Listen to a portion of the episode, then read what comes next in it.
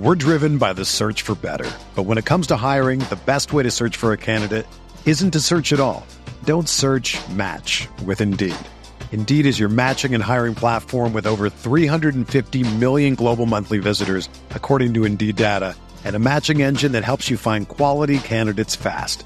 Ditch the busy work. Use Indeed for scheduling, screening, and messaging so you can connect with candidates faster. Leveraging over 140 million qualifications and preferences every day, Indeed's matching engine is constantly learning from your preferences, so the more you use Indeed, the better it gets.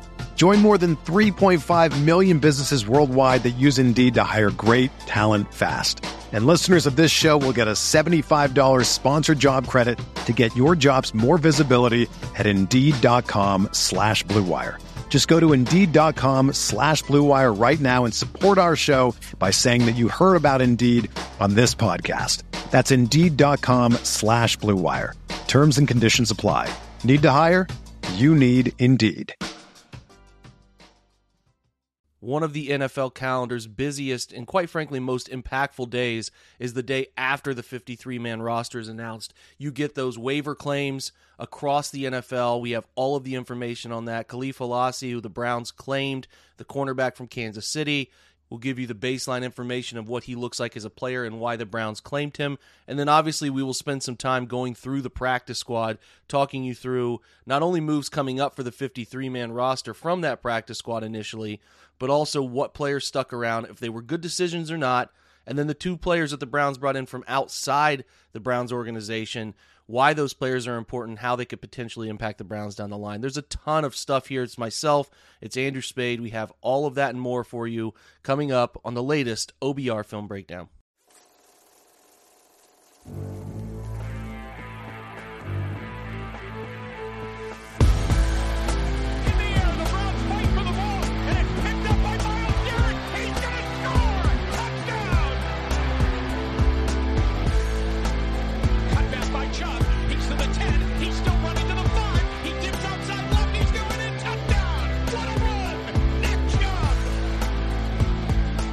What's up, everybody? We're live. It is Thursday, August 31st, and uh, we're going to kind of put a bow tie on all of the roster moves we've seen. There are still some things that can happen over the next few days, but if you missed yesterday's initial reaction practice squad discussion, it was a long podcast. Baked in the middle of that, we had Stephen Haglund on to talk about Dustin Hopkins from the Chargers' perspective.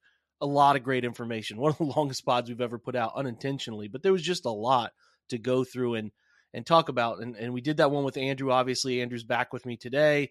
We have another slew of roster decisions, Andrew, and and I think that there's quite a bit to to not as much as yesterday, but at least quite a bit to go through and see where we were right and wrong. Because some things we predicted, uh, I think a lot of things we predicted ended up coming true. But it's um overall a pretty good roster. Like I tweeted out, man, it's it's a good roster top to bottom. They need to win. They need to win, and I think there's real talent on this practice squad too. So we're gonna dig into all of it. What's up, man? How's your uh, how's your evening going?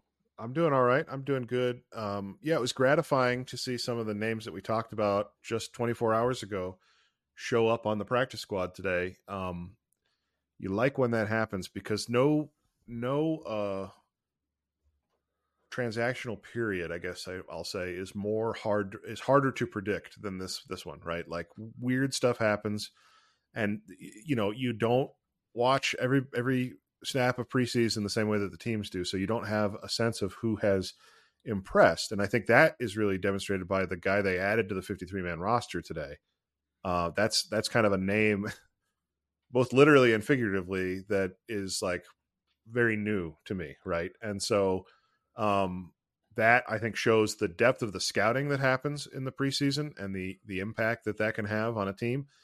But from a veteran perspective, to be able to call out Alex Leatherwood and PJ Walker specifically last night, and I named a bunch of names, so it's not like it was those are the only two guys we we said. Sometimes you know you you paint with a broad brush, but uh, to to to see the fit with both of those players, right? It, it felt mm-hmm. very natural for both of them, and and I'll I'll say also like really good for their careers as well as for the Browns. Like it's mutually beneficial.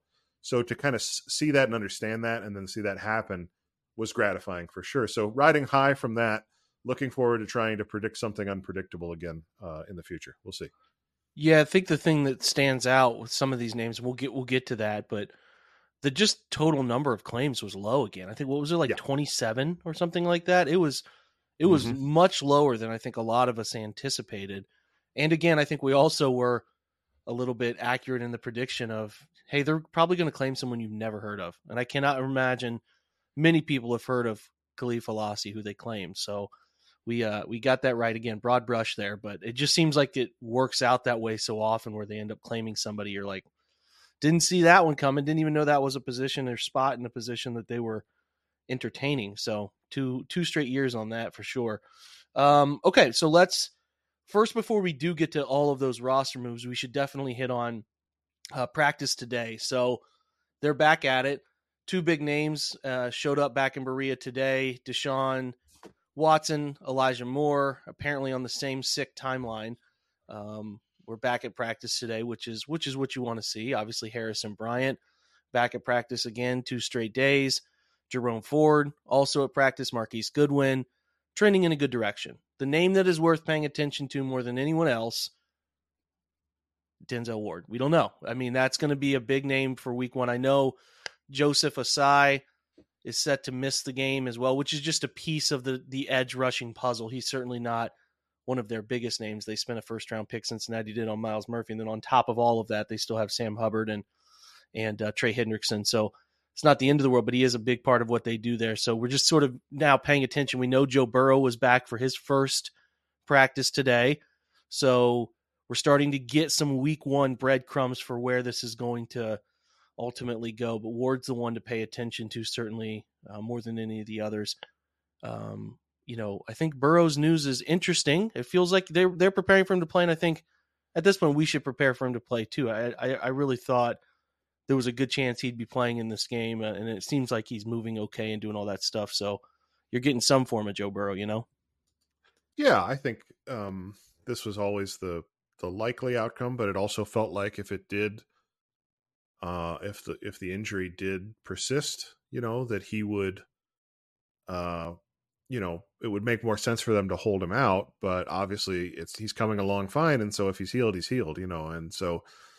Um, I I wouldn't expect that they would put him out there at less than 100. percent I guess is what I'm trying to say. So I don't think that the to me then you can't go too far down the road of, you know, is he uh is he going to be okay? Is he going to have any limited mobility? I think he'll be himself. And so, you know, that fact then puts even more of an emphasis on the Browns' most significant injury, Denzel Ward, because uh, we talked about this a little bit last night. Your mind immediately goes to how they adapt the secondary uh, to cover, you know, the Bengals receivers. So they've got really three really good ones, and so the, they've got their work cut out for them. So that that'll be. I know we'll talk about the the secondary and the composition of the secondary a little bit later, but I, I think that's where my mind goes is how do they, if Ward can't go, I guess there's two questions, right? One is we're more than a week away from the game. When does Ward need to be back and practicing for you to feel good about him being on the field uh, next Sunday? And then if he can't go, well, how do the Browns tweak their plan to defend maybe the what the second best passing attack other than the Patrick Mahomes show, right in the NFL? It's a good question about Ward. I mean, I think him getting a couple days, he was so active at camp. He was always practicing. So Yeah. as long as he gets a couple days, I think he'd be, and maybe even not. I mean, as long as I think if he even clears protocol at any point, I'm sure they're going to feel comfortable playing him. We did get Mhm. a little piece of their answer, p- potential answer here. So we referenced that they went out and did one waiver claim. Kahlef Hailassie is a West, Western Kentucky corner, UDFA with the Chiefs, who a lot of people liked him uh, over in Kansas City. Just missed the roster, 6'1", 195. So long, lanky body. He is, um, you know, Stefanski noted that he said he played well in our game. We thought he did a nice job, so that certainly caught our eye. Did some work on him over the course of his time there and in college, where he was a really productive player. And there are some some really nice parts of his game. I'm gonna write up a film room for tomorrow. I don't want to ruin that entirely, but again, the Browns are changing, morphing, adapting who they are. They're going to play more in man coverage. They're going to play a lot more cover three, and he is the type of corner, the way he sort of can play off zone coverage, but also get up in your face and feel comfortable playing man coverage. He did a nice job against Cedric Tillman. That is certainly, um, you know, one of the one of the guys that that that just a, a, prototype, right? So if they're going into this game without Denzel or the early portion of the year, they now have another outside corner thing that they think potentially could be out there, another player, and they just it's going to probably be Greg inside. So you're talking about you know some form of whoever they want to put on the outside mixed with with Greg. There's two answers. You could keep Greg inside, um, take a risk playing a different corner outside opposite of Martin Emerson, or you can move Greg outside and put Mike Ford or whoever else in, inside. I mean that's just the the situation right now. I'm, I'm really bummed that the Steelers went out and signed Desmond King, who I thought was a good fit. Um, there's still Bradley Roby. There's still some names out there that if they really wanted to attack the nickel position, they could do that. Uh, the big part of this too, Andrew, is that they moved on from AJ Green, which I thought was a realistic possibility, largely because AJ has been just really bad. Like he has not looked comfortable in coverage the entire preseason. Now, again, this is what happens. You sort of flush out the the previous regime does this thing. They're a quarters team. They like to do certain kind of techniques with zone coverage. You know, more press bail, uh, different sort of lockup techniques in their in their adjustments and he was okay at that. He's not very good in what Schwartz is going to be doing, which is a different different sort of principle at its core with with man coverage and how they play their cover 3 and what they do with cover 2 and 6 off of that as well. Like he just didn't look good and I, I didn't really care about the guaranteed money. I just thought there was a way that they had to get creative to make some of these roster moves work. So they let go of AJ Green. He has 600,000 on his contract um, that is guaranteed. Now, if he goes somewhere else, the offset language kicks in, and that would go to the other team. So if he went to a practice squad and then was elevated, whatever he makes uh, as far as being active would offset of that money would be off the Browns' hands. But I do see the very important quote here is we'd love to have AJ back, is mm-hmm. what Kevin said. So mm-hmm. we'll see if it shakes out that way in the next 24 hours, you know. So that's the quote even, he not, is most dependable for yeah in, in, in, the entire in in i mean i know that he gives a lot of pat answers but the one more than any other answer that he will give you about every player that has ever been in the building ever been in berea since he was the head coach i'd love to have that guy back. I, th- I do think they mean it too like on this one i agree. they, they, they, i agree. they, they do in general because we're going to talk about the practice squad yeah. names here in just a minute and and um you know it feels like they are pretty adamant about keeping their guys around. Um, to to sometimes a detriment, to sometimes a um, you know, I think it can be beneficial for certain guys as well too. Yep. So anyway, we'll we'll touch on that in just a bit. Uh, other things to note: so moves that haven't been made. Jordan Kunaszyk has not yet been put on IR, so that move is sort of lingering. There was some news that Maurice Hurst is going to rejoin the team's 53 tomorrow. That would probably be parallel with either Alex Wright or Kunaszyk going to IR. Like we talked about yesterday, seven linebackers would be a little bananas if you're just sort of holding on to Kunaszyk. I know he's not going to be able to play here for a little bit. Just seems a little wild that you could distribute that somewhere else. One of those two are going back, and then I don't know. There might be another spot to be had here. Maybe Michael Dunn gets called up or something. I, I don't know. There's there's some finagling that they can do here, Andrew, that has caught our eye a little bit. You know.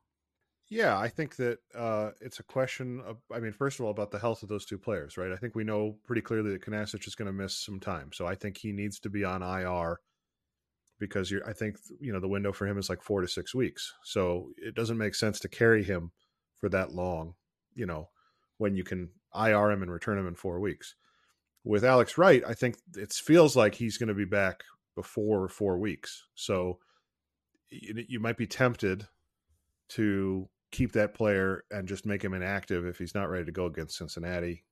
Maybe he's able to come back against Pittsburgh or week three.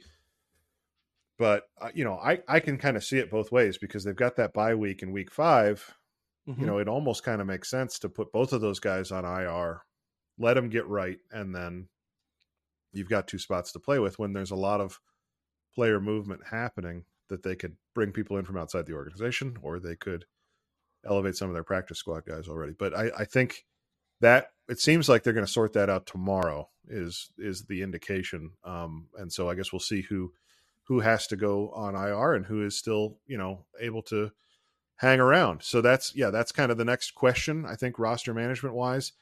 I think, you know, to your point about Bradley Roby and some of the other veterans who are available, you know, we mentioned Dennis Kelly's name a few times, uh, the swing tackle for the uh, previously for the Titans and the Eagles. Um, you know, with those guys, you, you know, the timeline is different, right? Because there's no waivers, so they could sign at any time through the weekend. I do think that there's a possibility that the Browns feel like they need one more piece somewhere. The roster does still feel a little unbalanced to me. You mentioned the seven linebackers. Maybe that gets sorted out with Kunaszyk. We thought they might keep five. They're at seven. Um, and then uh, 11 defensive backs is, you know, that's a full room. And so if they wanted to to add somewhere else, you know, at times we've talked about a veteran running back. I don't see the need for it, but maybe they do. Or you know, like I said, a, a potential uh, veteran offensive line depth. I would see. I, my point is, is that I would see that move coming over the next day or two, so that player is in town for the practice week against the Bengals, which would start on Monday. I think there's one move to be made still. Just just feels one, like it. Yeah, one bigger move to be made. Uh, a couple things I wanted to hit on before we close and go to break and come back and talk practice squad. Uh, you know, when you're talking about, um, you know, we need to at least hit on Kahlef Hailassie a little bit. You had a, a prospect grade. Lance Zierlein went through and grade. I did not study him coming out. Um, he was at Oregon originally. He was a three star recruit back in 2018, 13 games there as a true freshman off the bench, did some special team stuff. I uh, just want to give you some more background about him. I went to community college for a year, transferring, and then went to back when you couldn't just transfer whenever, anytime. That's interesting era of college football. Um, ended up at Western Kentucky, where he uh, started all 14 games in 21 um, and had a really nice year. Intercepted a couple passes. He had a fifth or sixth round grade, so like a yeah. um, a traitsy backup is what uh, they they labeled him as. Long body type, NFL size. Jabs, stalls receivers, release from press, plays with instincts, anticipation, and zone route recognition, hit fluidity, or uh, really strong at writing out routes. Plant and drive with his back pedal without stalling out, which is that sort of click and close you hear about, which I've seen it on tape. I think he does a nice job of transitioning between the top of the route break and getting where he needs to go.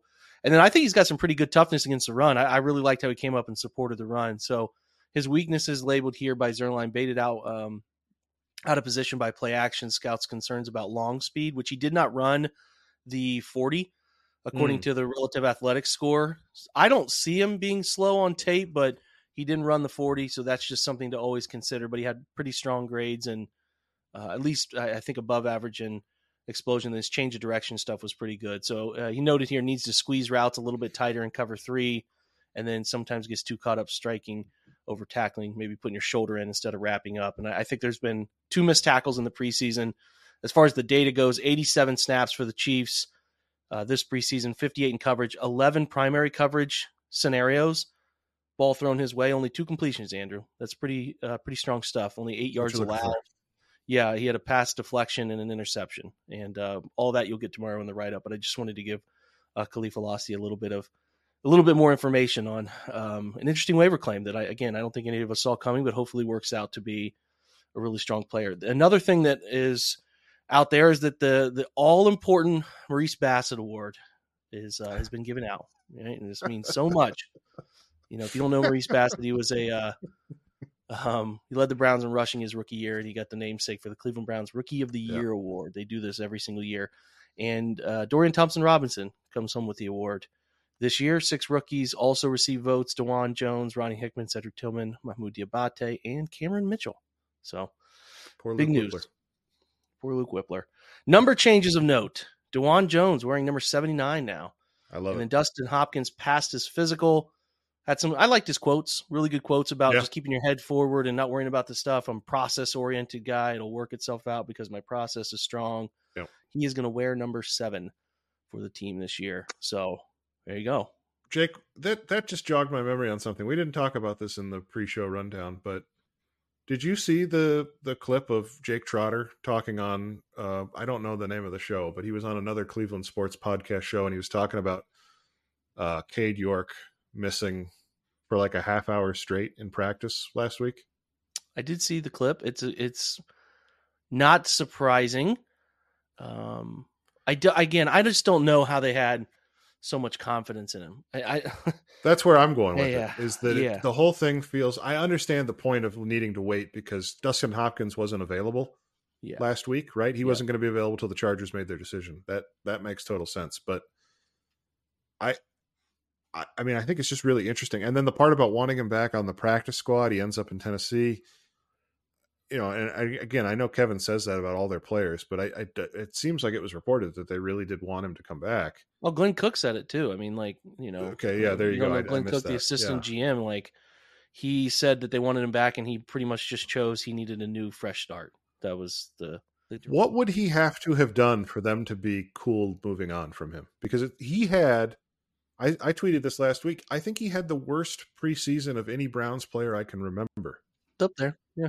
So I, I don't I don't understand what the appeal of the player is. Why is is it just the fourth round pick that they they don't want to be seen as having screwed that up?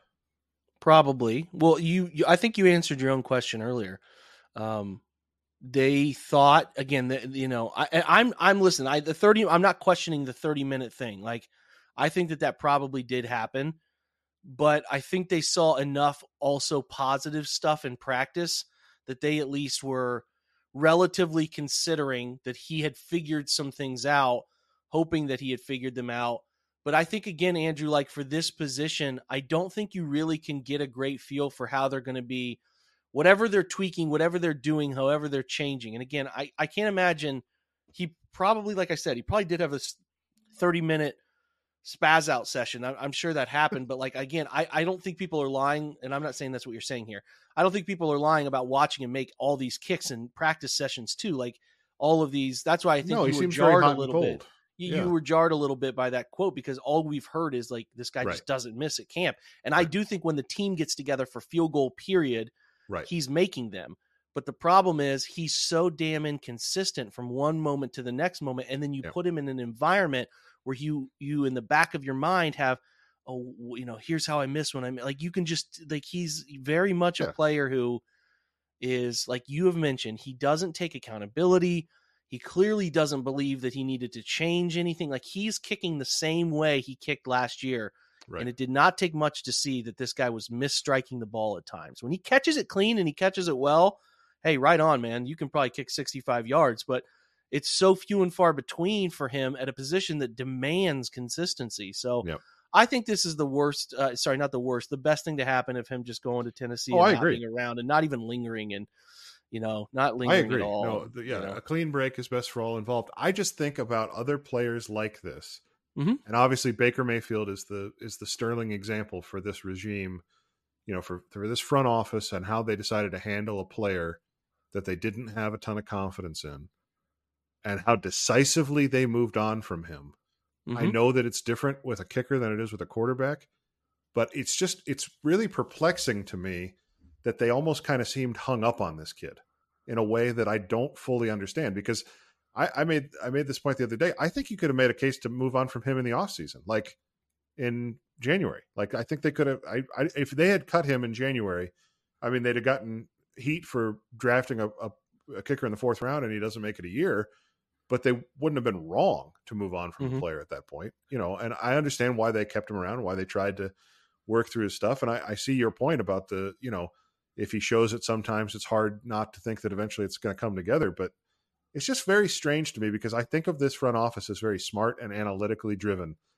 And what usually they don't seem sucked in by players with potential that can never live up to that potential. That doesn't really seem to be their MO. So it's just this one's a little this feels like a John Dorsey thing, you know, where he falls in love with a kicker, like the kicker's walking around in the same white sweatshirt as him and they have like a bro bro friendship, you know, and that they keep he keeps him around for 3 years even though he can't make a kick. It doesn't feel like an Andrew Berry move. So I'm just a little perplexed by it. I what I what I think this the general part of your answer is uh, the answer to what you're saying is they are an evolving group, and I think that in in a, and I'm not. This is something I've thought a bigger, broader picture here. We are trying to always box them into certain things, and I am one of those people. We all are. Yeah. We all are guilty of it because we want to predict what they're doing.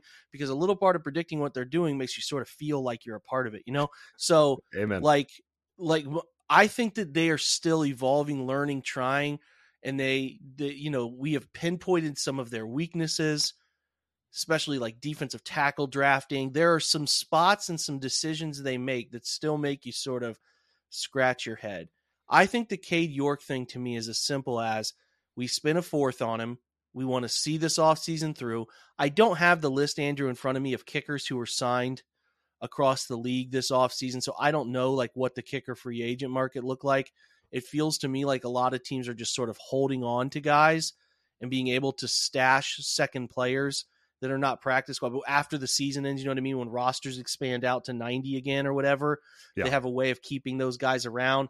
I would have to think that their thought process was just as simple as we're going to give this kid every chance to kick for us because he does have a powerful leg, and we're going to hope the mechanics took a turn when we were separated. He's making kicks in practice, but we know when you put him in front of people and you put him in a stadium, can he do it? The I think truly, if the if the the rules were the old rules, he would have been gone a little earlier this preseason.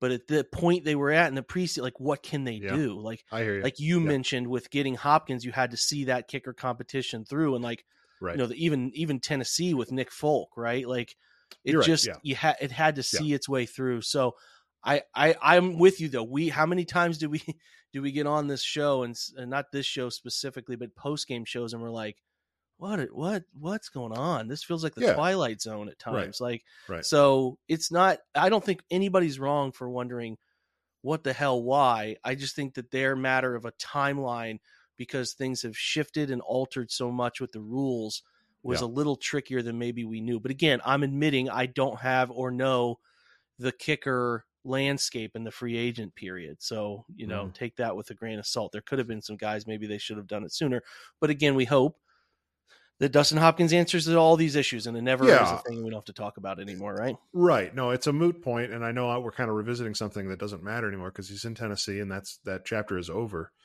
It's just it, I, there's just the way that it all unfolded to me feels mm-hmm. very atypical for this organization. But I think your point about things changing and evolving is well taken too, and I think certainly there's going to be some valuable lessons learned from this experience for them.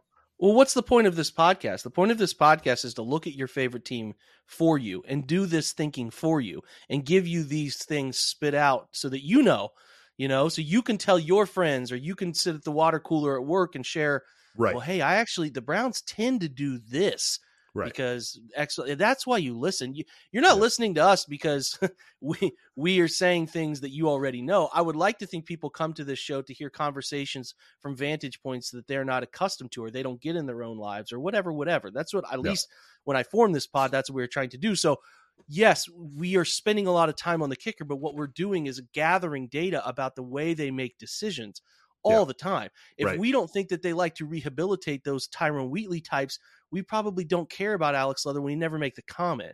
If we don't care about quarterback types, if we don't care about how they're trying to curtail their offense to make it seamless for every quarterback that enters the situation, we don't care about PJ Walker, right? So mm-hmm. I just think that what we're doing, and you guys might be listening to some things that we say, some like, shut up about the kicker, man.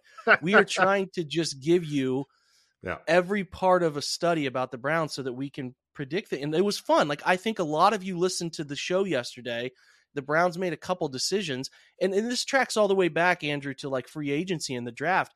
When they make decisions that we as an OBR film breakdown community have come together to talk about, mm-hmm. it's kind of cool to like just share that with each other. Hey, man, look what they did.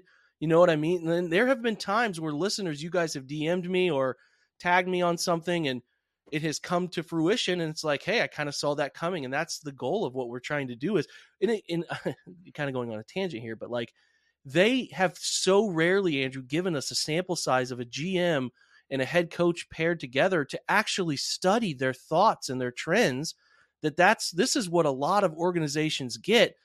And then that's really fun. That's the fun stuff is looking at like hey i'm not a gm right? I'm not, not i'm never going to be that guy. But what i can do is look at the trends that the coach and the gm and the important decision makers are doing and feel like I'm kind of smart and I have an idea of who they're looking at too. And I think in there is where the fun is.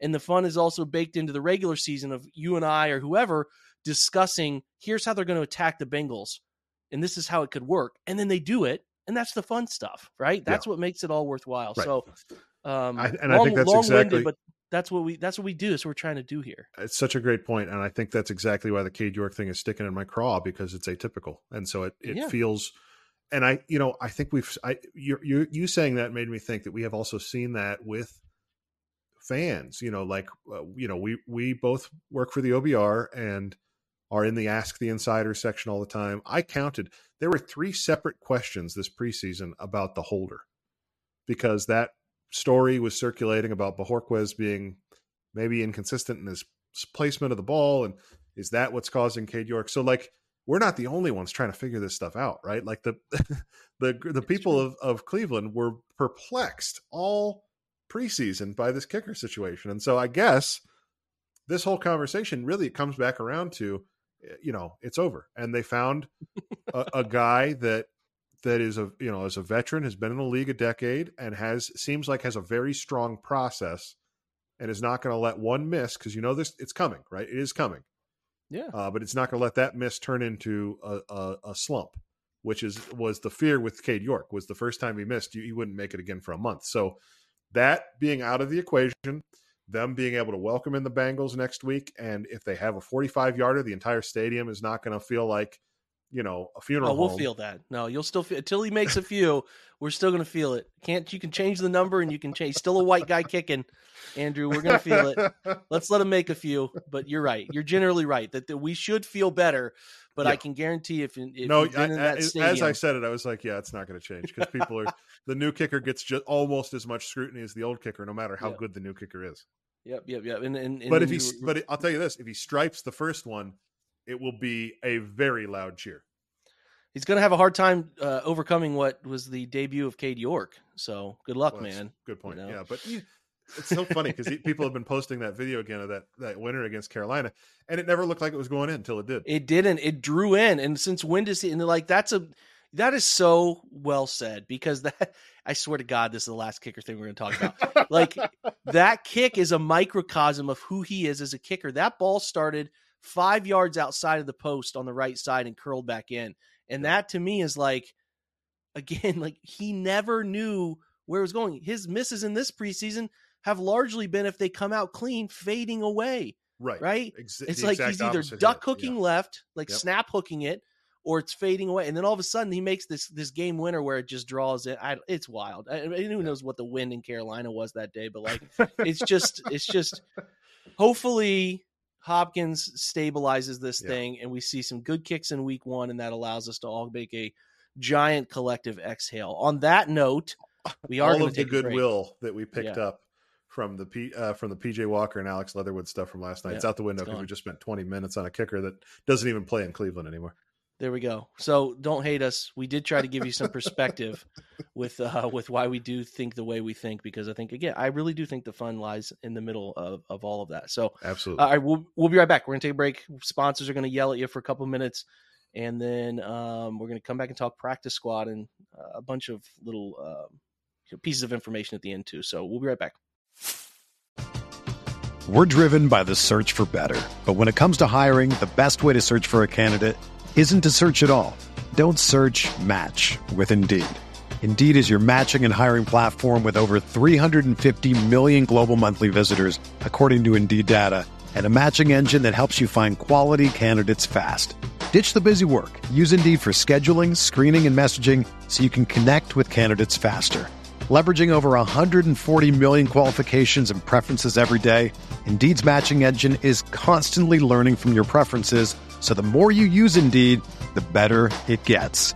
Join more than 3.5 million businesses worldwide that use Indeed to hire great talent fast. And listeners of this show will get a $75 sponsored job credit to get your jobs more visibility at Indeed.com slash BlueWire. Just go to Indeed.com slash BlueWire right now and support our show by saying that you heard about Indeed on this podcast. That's Indeed.com slash BlueWire. Terms and conditions apply. Need to hire? You need Indeed. You ever been up against buying tickets last minute, can't figure out how to get it done? The OBR group recently tried to go to the Browns preseason. We were up against the clock trying to figure out if we could get tickets hooked up, if we needed to buy them. We had to end up buying them. Went to the Game Time app, and let me tell you, this is the best place to find tickets. It should never be stressful. They pride themselves on making it as seamless as possible. Killer deals on last minute tickets, the best price guarantee. You can stop stressing over tickets, start getting hyped for the fun you're going to have. If you're starting to poke around about getting tickets for Browns Bengals week one, this is the place you need to go. Game Time has everything you need. You don't have to plan months in advance, but if you do, they have deals on tickets now all the way up until the day. You get images from the seats you'll be sitting in to know what you're looking at, what the view will be, get that low price guarantee. And then talking again, those exclusive flash deals on tickets are what makes the app so great. And the game time guarantee means you'll get the best price if you find tickets in the same section and row for less they'll credit you 110% of the difference. It's the fastest growing ticket app in the country for a reason. You get those images from your seats, you get tickets in a matter of seconds, two taps, and you're set. They're sent directly to your phone. You never have to dig through your email. So here's what you need to do download the Game Time app, create an account. Use the promo code, quite simply, OBR for 20% off your first purchase. Terms apply. Again, create an account, redeem code OBR for $20 off. If you want to use the URL, it's gametime.co. Okay, but the app is where it's at. It's perfect app. Download the Game Time app today. Promo code OBR, $20 off. Last minute tickets, lowest price guaranteed.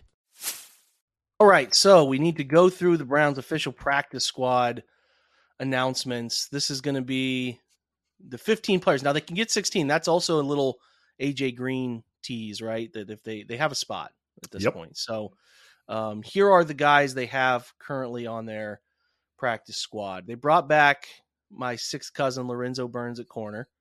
All right, proud of him. Uh, Jaelon Darden, a wide receiver.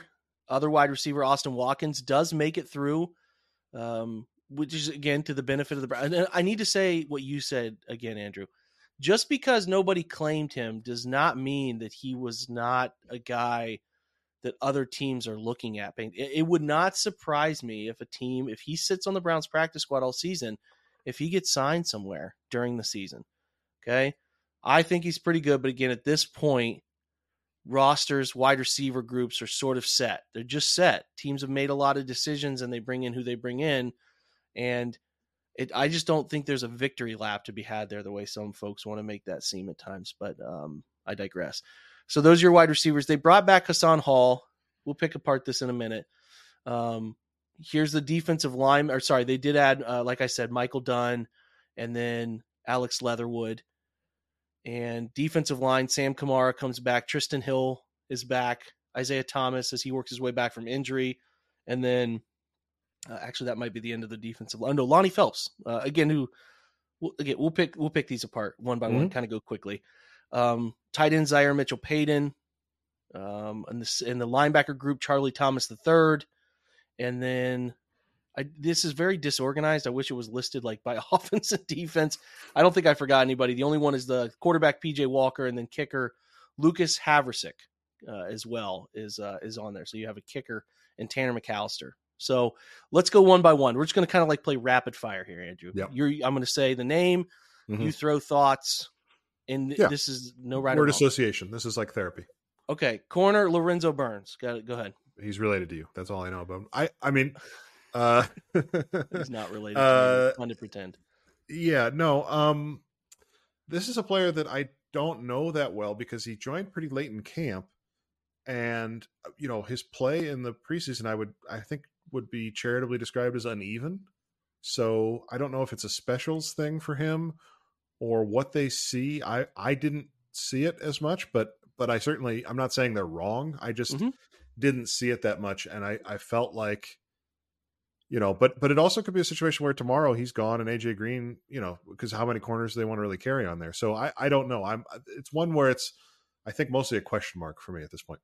Yeah, you need again a part of the practice squad is scout team guys. Like he need he's an athletic. That's true too. Who can um in a pinch, maybe maybe become active and play some outside corner, which he did a lot of, and do some specials. And he'll be out there every day on the practice squad, or sorry, on the scout team, going crazy. So that's the element. Um, all right, Tanner McAllister, go ahead. Uh, OSU the Ohio State University. I, no, i will stop doing that. Uh, I, truly playing word association. Tantner I, makes me think of this. One of the kids from Full House, maybe. I don't. Yeah, uh, no. Um, yeah, no. I think he was great in the preseason. Um, and I think, yeah, yeah. I, I think I'm excited about both of the young safeties. I, I think that they both showed things. Hickman showed more. Obviously, he's on the 53, but I think mm-hmm. both of them showed things, and I think they both made a really strong case to continue to be in this organization. It's been a it's been a position where they haven't had these kind kind of developmental guys. I mean, I think we like D'Anthony Bell, but he's, he's he really has shown himself to be more of a true special teams player. He does not belong as much in the in the you know in, in an NFL defense. Not to be rude, it's just a yeah. limitation, you know. And uh, but I think Hickman and McAllister both could turn into genuine players. I don't know about starters, but certainly players that can carve out a role on this defense. And you know, it's it was Richard LeCounte was a draft pick back in 2020, never amounted to anything. They haven't really had guys like this in the system. I'm excited about it because Rodney McLeod is older. Grant Delpit is a free agent after this year. So, you know, if if if one of these guys can take a step throughout the season, maybe, maybe they work their way into the rotation. Yeah, I think it's simple for me. Tanner McAllister. I think they view as a sort of Grant Delpit type, like a yep guy who can do some similar things to that, and they want to develop. Um, okay, moving to uh, let's continue on the defensive side. Charlie Thomas the third, go ahead.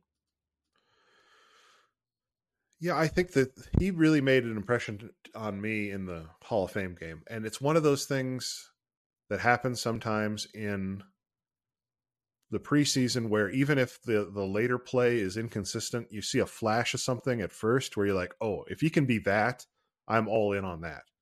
And him flying around in the fourth quarter of the Hall of Fame game sticking dudes like has really stuck with me in terms of that it, the Jim Schwartz defense, right? Philosophically, getting mm-hmm. that, and then also just the pure athleticism to be able to move like that and make plays like that. Yeah, he can run. He can. He he's a uh, undersized backer. Um, has a little bit of that. Um, I'm trying to think of who they had here. Iowa State kid Willie Harvey. They had a while back. Not quite as thick as Willie Harvey, right? But plays the run pretty effectively, getting better as a drop coverage player. And I just think he's a fun developmental name for them. So uh, I like I like Charlie Thomas uh, for sure. Um, all right, so that's the only linebacker they keep. There's a slew of guys here on the defensive line. We'll, I mean, Isaiah Thomas is a player that, that we've seen. He's got some potential. I think that there's some body reshape stuff that you would hope he could get done to get a little quicker. Mm-hmm. But to me, Isaiah Thomas is um, largely an injury elevation type. He'll be one of the early edge elevation players if they want to. But he's got some.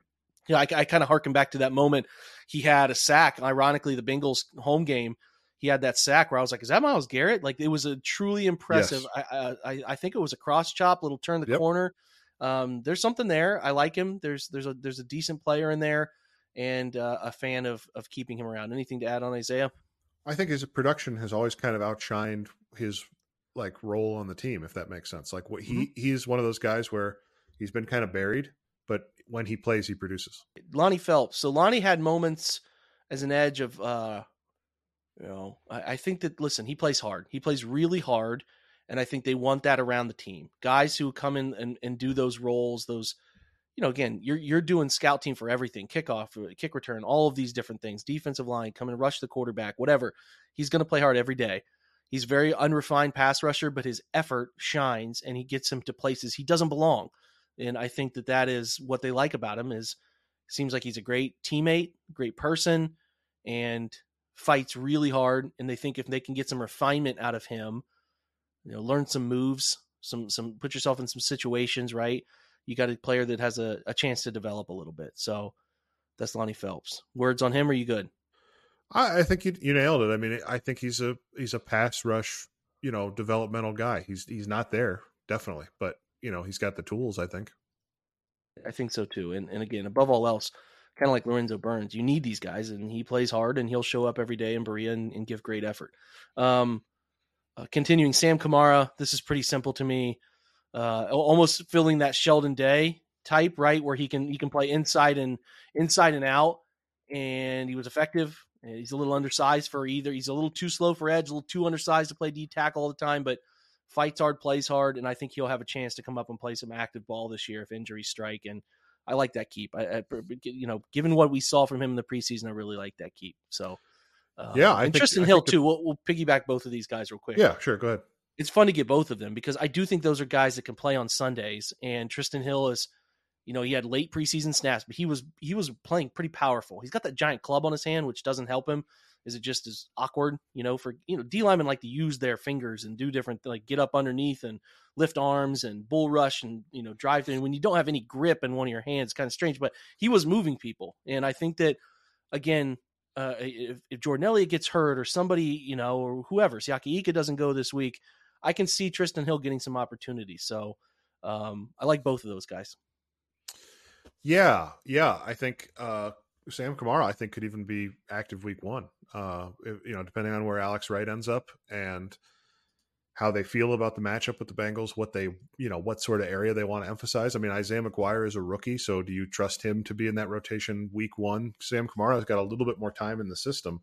Mm-hmm. Uh, and so, you know, maybe you feel a little bit better about him uh, as, you know, as that sort of fourth edge rotating in on rundowns or something like that. I, I, I could see it. I, I think he's definitely a player that I think opened my eyes in terms of changing the way that he played a little bit from what I think we saw last preseason. He was more of a pure edge, bend the corner guy, and has has really added mass, bulk, and and kind of plays as more of a tweener between end and tackle. And they don't, you know, the Browns don't really have Alex Wright is kind of the other guy like that. So I think it, it's nice to see them kind of developing that that type of guy because I like guys like that because they're they just they can be such a pain in the ass on rundowns, you know, where they're they're just active and you know mo- moving and hard to kind of pin down in a way that the Browns defensive line really wasn't last year.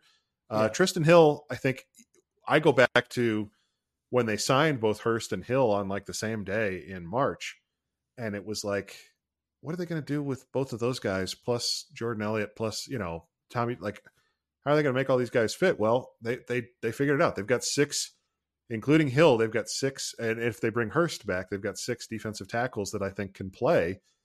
And honestly, the main thing is it makes me feel better about Jordan Elliott still being around because whether you know, I said this, I think when we talked about this last night, he, he I know that he was guaranteed a million and a half dollars, and that probably guaranteed him a roster spot.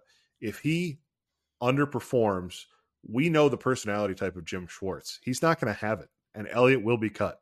Doesn't the yeah. guaranteed money does not matter if by week four Jim Schwartz says I don't want this guy in my fucking room. I'll say this too. I think there's a chance that Siaki Ika is is not active in some weeks. Weeks yeah, where they play pass heavy rosters and he doesn't provide much rush activity. Like I think there's going to be I'm not saying he's inactive all year by any stretch, but I think there might be three, four, five weeks where he's like, "Oh, okay, Ika's inactive." Just depending on opponent's offense style. So yeah, and he's you know, and a, a, late third round pick. You know, you should not expecting him to be playing starter snaps. We don't want him to be playing starter snaps. He's a specialist yeah. right now.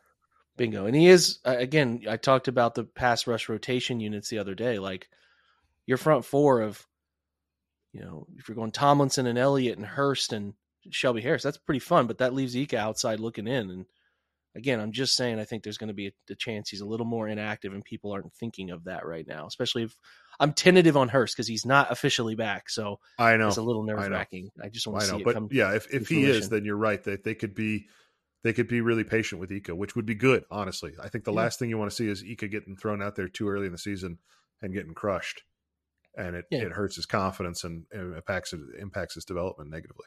He needs to play very specific situations yep. and very specific yep. fronts. Put it that way. You know, they put that bull, that sort of bear front out there with the nose, two, three techniques, and two edge guys. Like yeah. he can be a nose in that scenario because he's surrounded by some answers. So, um, all right, yeah, uh, uh, that finishes the defense. I want to talk about.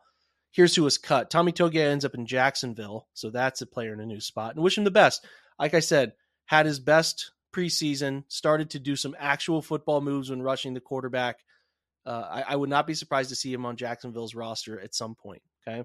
Um, and again, I'm just going every name that was cut recently, and we'll just talk about oh they missed that guy or didn't. Mm-hmm. So uh, Tommy Togiai, Trysten Hill, Isaiah Thomas, Sam Kamara, Maurice Hurst, Uh, Charles Wiley, not surprised they didn't bring Charles Wiley back, but mm-hmm. thought he had some. T- I think he'll be on the radar if they need to mm-hmm. to sign somebody. I think he'll be on their radar. Uh, Jeremiah Martin, nothing. Don't have any opinion on that one. Um, Lonnie Phelps, Charlie Thomas, Cam Bright did not play enough. I didn't see enough of him.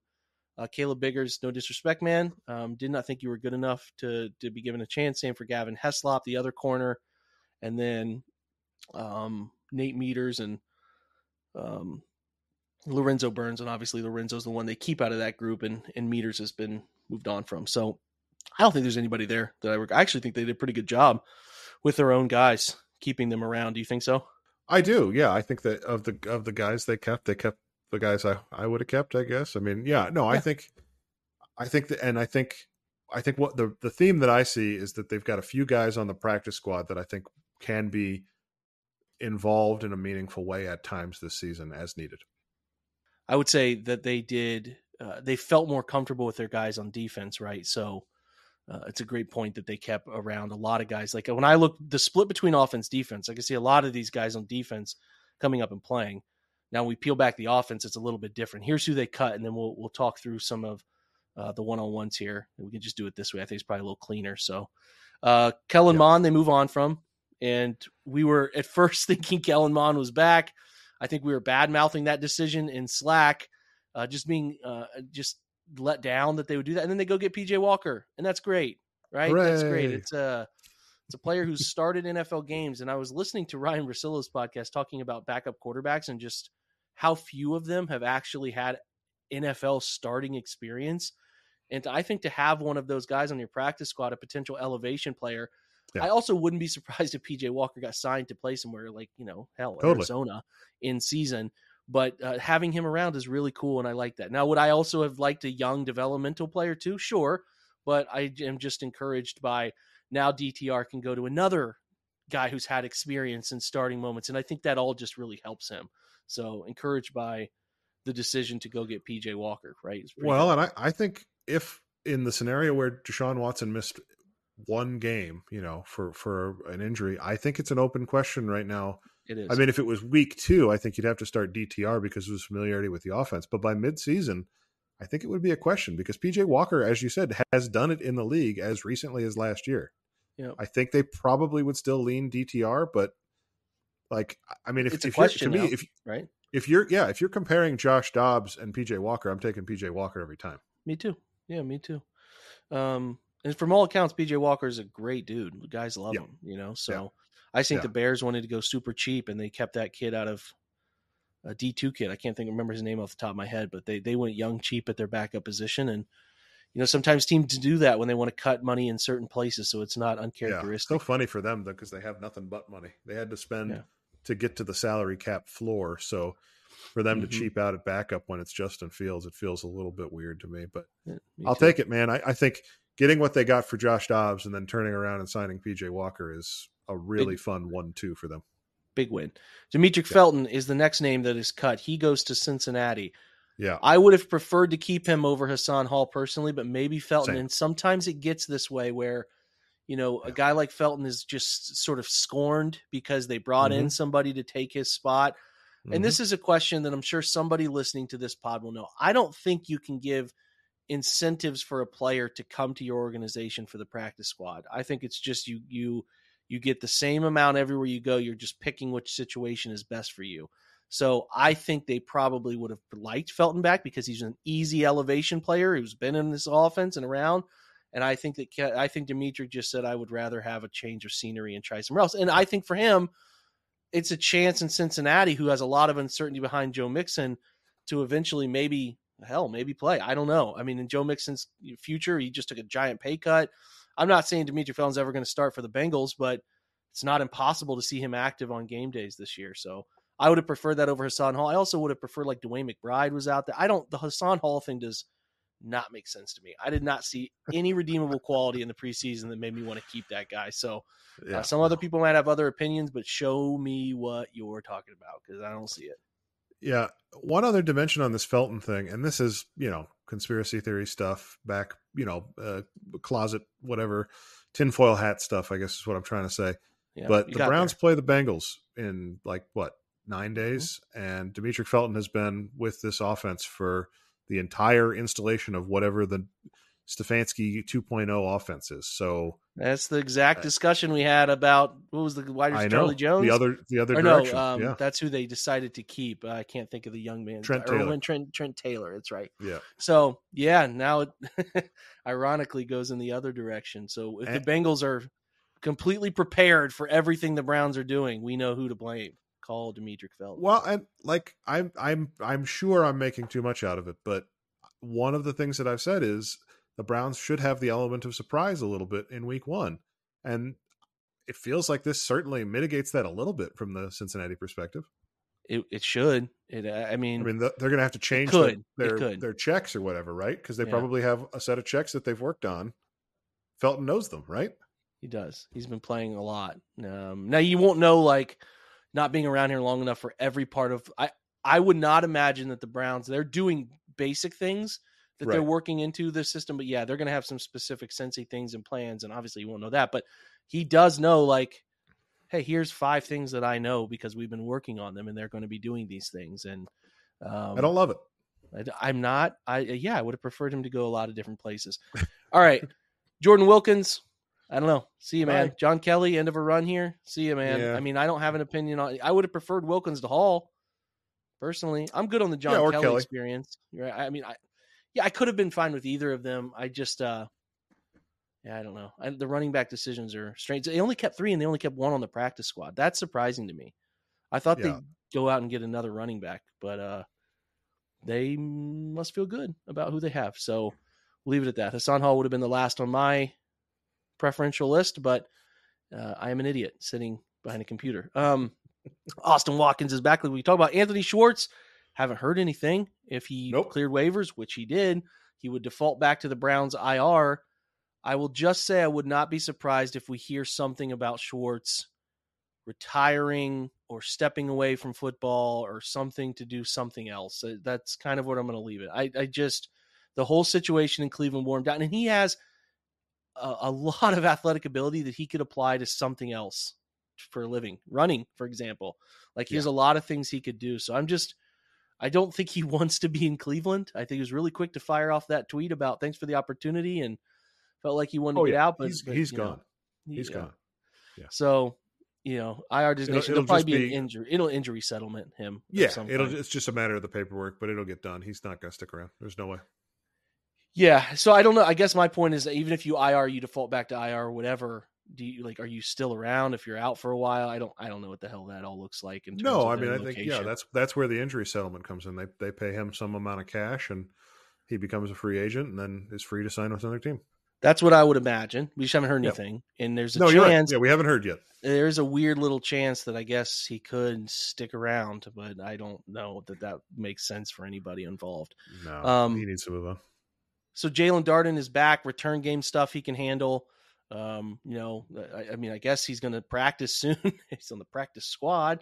Um, you know, so he's around and can do. They they liked some of the things they saw from him last year. He obviously had a pretty nice mini camp session stuff that the people were there were people predicting he would make the roster.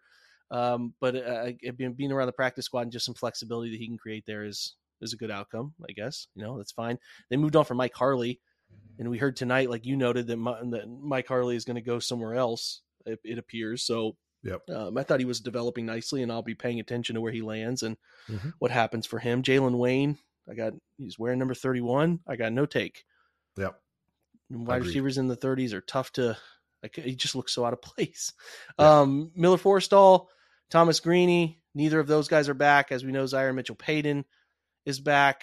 I don't have an opinion on that. I, I mean, Greaney maybe you could have kept over Mitchell Paden, but again, it strikes me uh, Mitchell Paden is just a guy that like, some of this stuff with practice squad is you show up every day, you try hard, you work hard, you're a good person to be around, and I guess that's what I would I would have preferred a developmental tight end, you know, somewhere else. But again, maybe they did, maybe they were maybe they were searching out, and we kind of forget that they they could be asking some people to come to Cleveland who just no, I'm good. I'm gonna you know Zach Kuntz I had mentioned earlier today the freaky athletic tight end the Jets let go from this year's draft. And, you know, there's probably some agreement there with the Jets to make it work out to come back and all that. So, um, but they get Zaire Mitchell Paden. Any tight end nuggets? No, I mean, I, yeah, I agree with you about the the upside of that guy feels really low, but I do think that they have a level of familiarity that if they need him from a numbers perspective, they would feel comfortable making him active, which is really all that is. He's just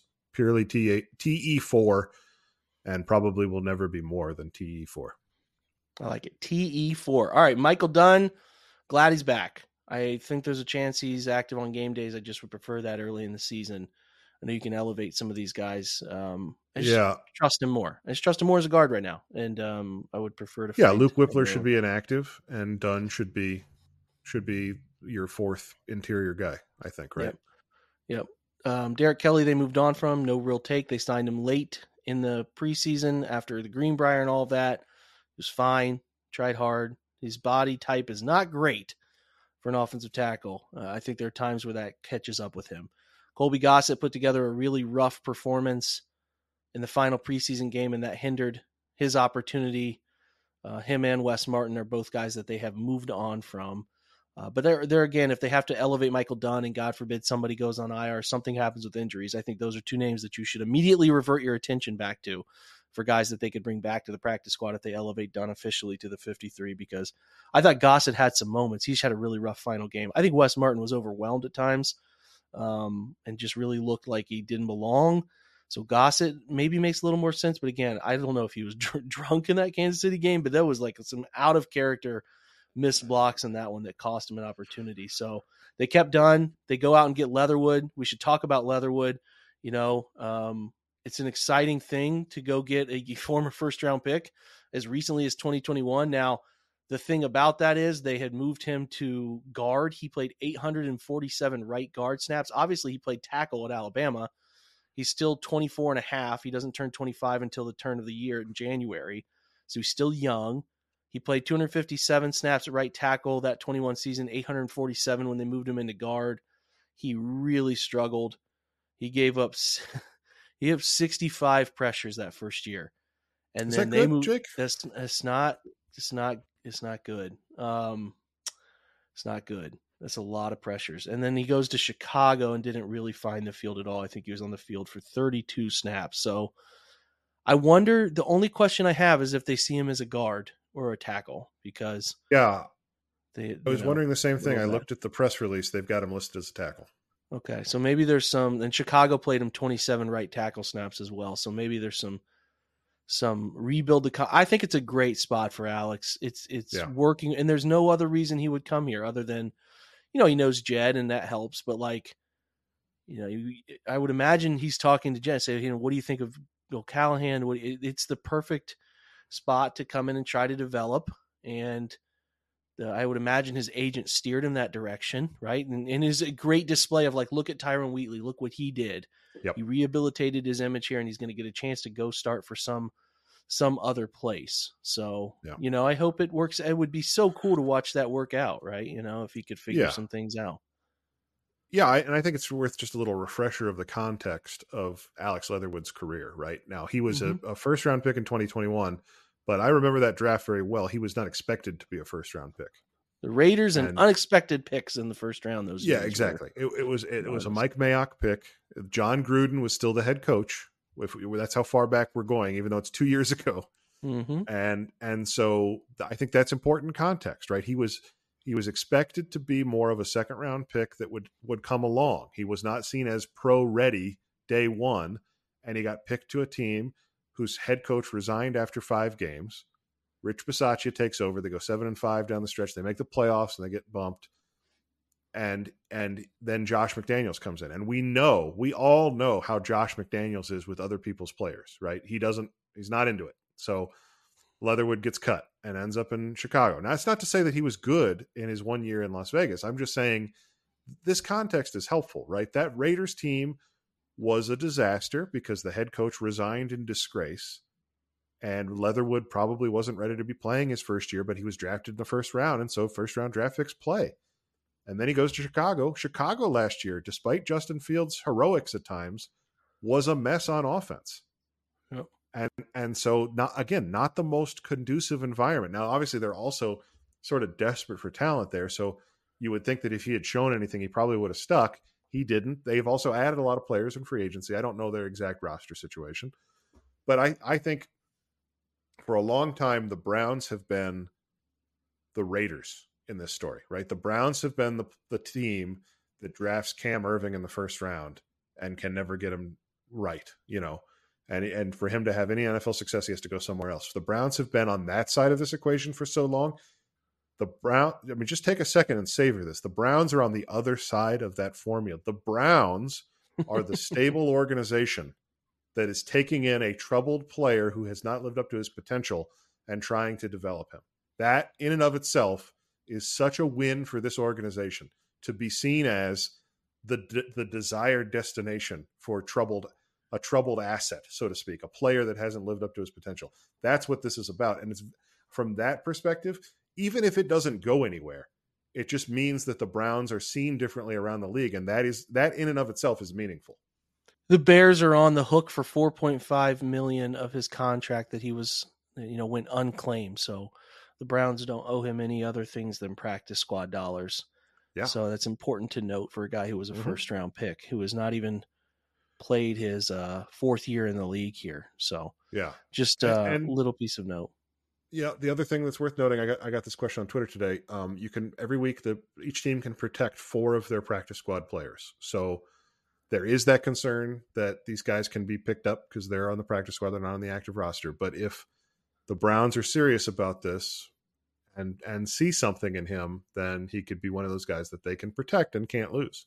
I like it a lot. That's it. So outside of the organization, the Browns go for only two players, right? They go for PJ Walker and Alex Leather. Sorry, three if you include the kicker. Uh, Havrisik was in. Uh, I should mention he was in Indianapolis, mm-hmm. uh, where he the kicking job there. So he comes to Cleveland. And again, I have to say it: Hopkins and injuries. Kickers don't get injuries very often, but Hopkins has dealt with them. So uh, Havrisik is a chance to to be active at some point. You never know. But that's it. That's the practice squad, man. And and we mentioned Felton and Togiai, Cade York. We talked earlier. He goes to the Titans. They wanted him back. That's the only other player that um, you know goes from us. No, not a Brown was claimed in the process of players being claimed. The only other thing before we split, Andrew, is I found this Northeast Ohio College nugget a little bit interesting. So Jaleel McLaughlin, who's a Youngstown State kid who had his pro day up there, and I know the Browns were in attendance.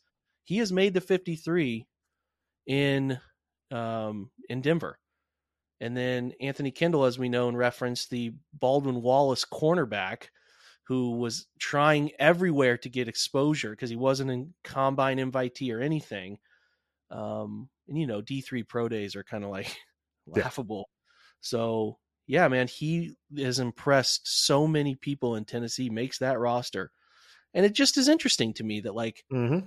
guys who were under pursued across the NFL, you know, Jaleel McLaughlin and Anthony Kendall, two positions are interesting for the Browns depth wise. Um, you know, I just, I'm not saying it rubs me the wrong way, but I mean, it's like I would like those guys to be sort of brought in to to to the to the closer location here and and really given a chance. But that, that's how it goes. And I'm not sitting here saying maybe the Browns did, maybe they made an offer to both of them. I don't know. I don't have that, but I'm just sitting here almost just turning on like a regional college football mind. It's almost like Ohio State recruiting kids out of the state, and then the kids from Ohio end up being really good. And it's like, damn, did they miss an opportunity here? You know what I mean? Because the yep. people in Denver really like McLaughlin, and the people in Tennessee are really like.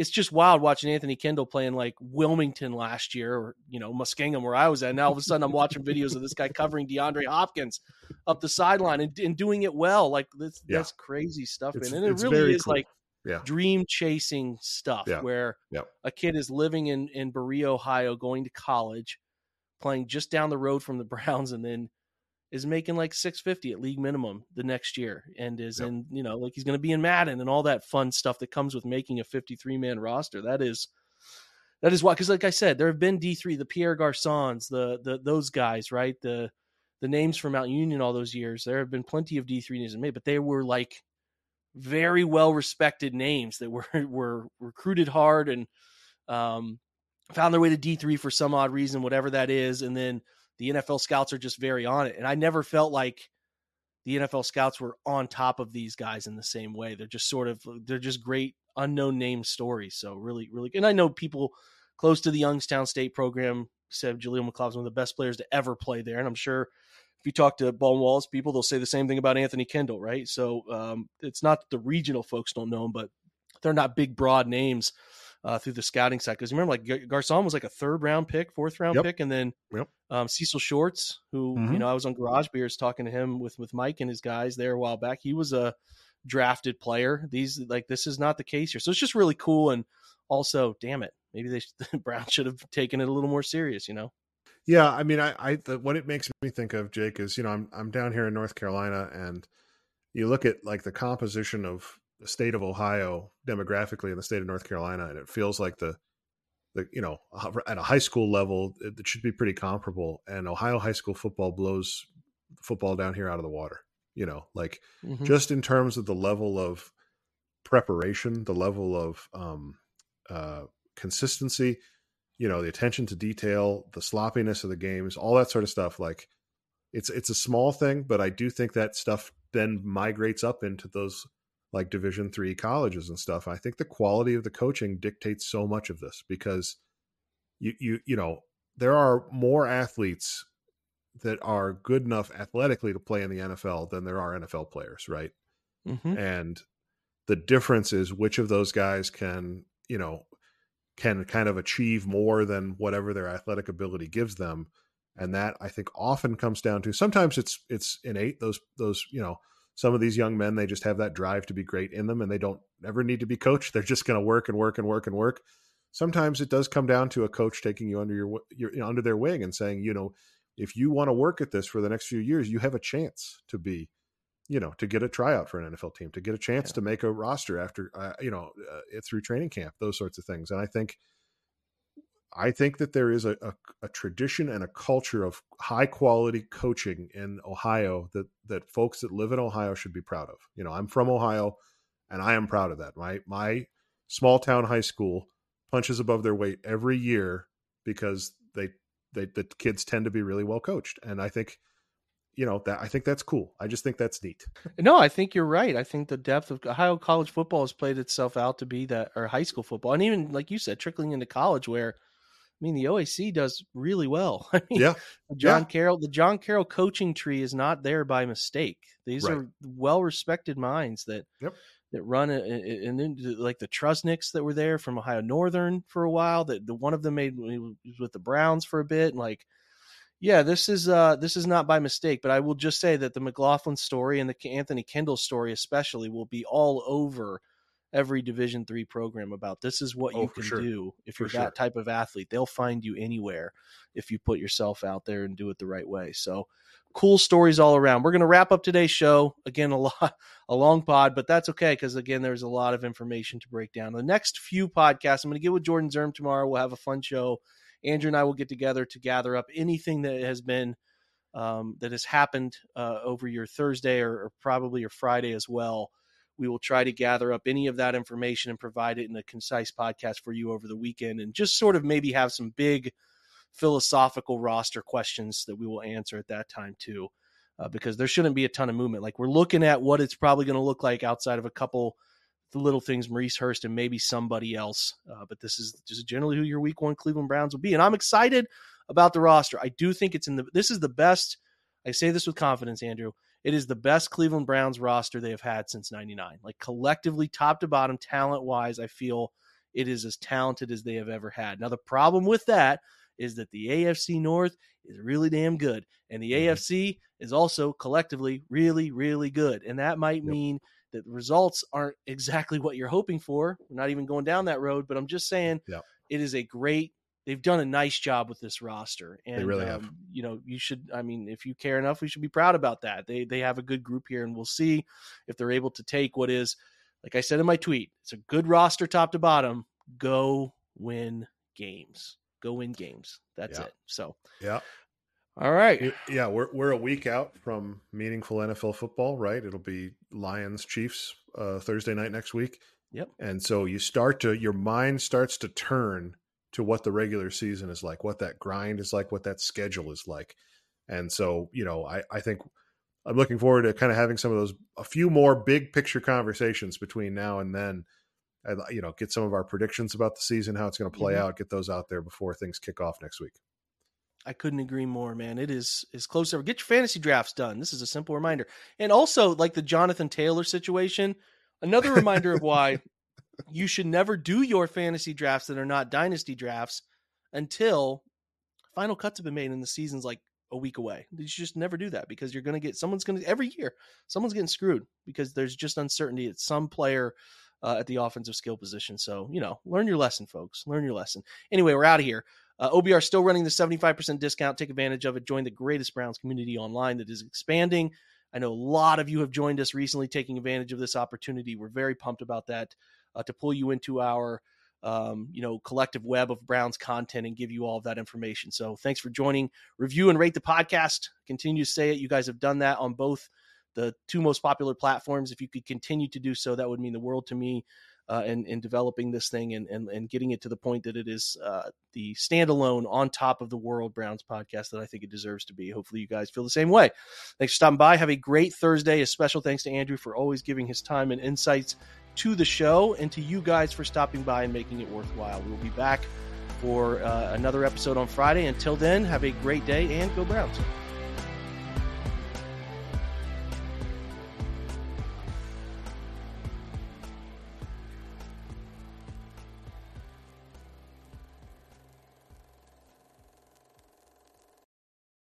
Everyone is talking about magnesium. It's all you hear about. But why? What do we know about magnesium? Well, magnesium is the number one mineral that 75% of Americans are deficient in. If you are a woman over 35, magnesium will help you rediscover balance, energy, and vitality. Magnesium supports more than 300 enzymatic reactions in your body, including those involved in hormonal balance. From functional medicine doctors to mental well-being and female hormone experts, we all know that magnesium is the one mineral to improve all aspects of well-being and health. But which one? Magnesium Breakthrough from Bioptimizers, the trusted choice recommended by leading experts with seven best absorbed forms of magnesium to ensure your body receives the support it needs for overall well-being.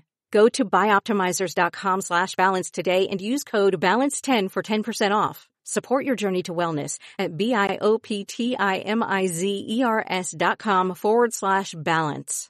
Magnesium Breakthrough from Bioptimizers, your foundation to optimal health and vitality.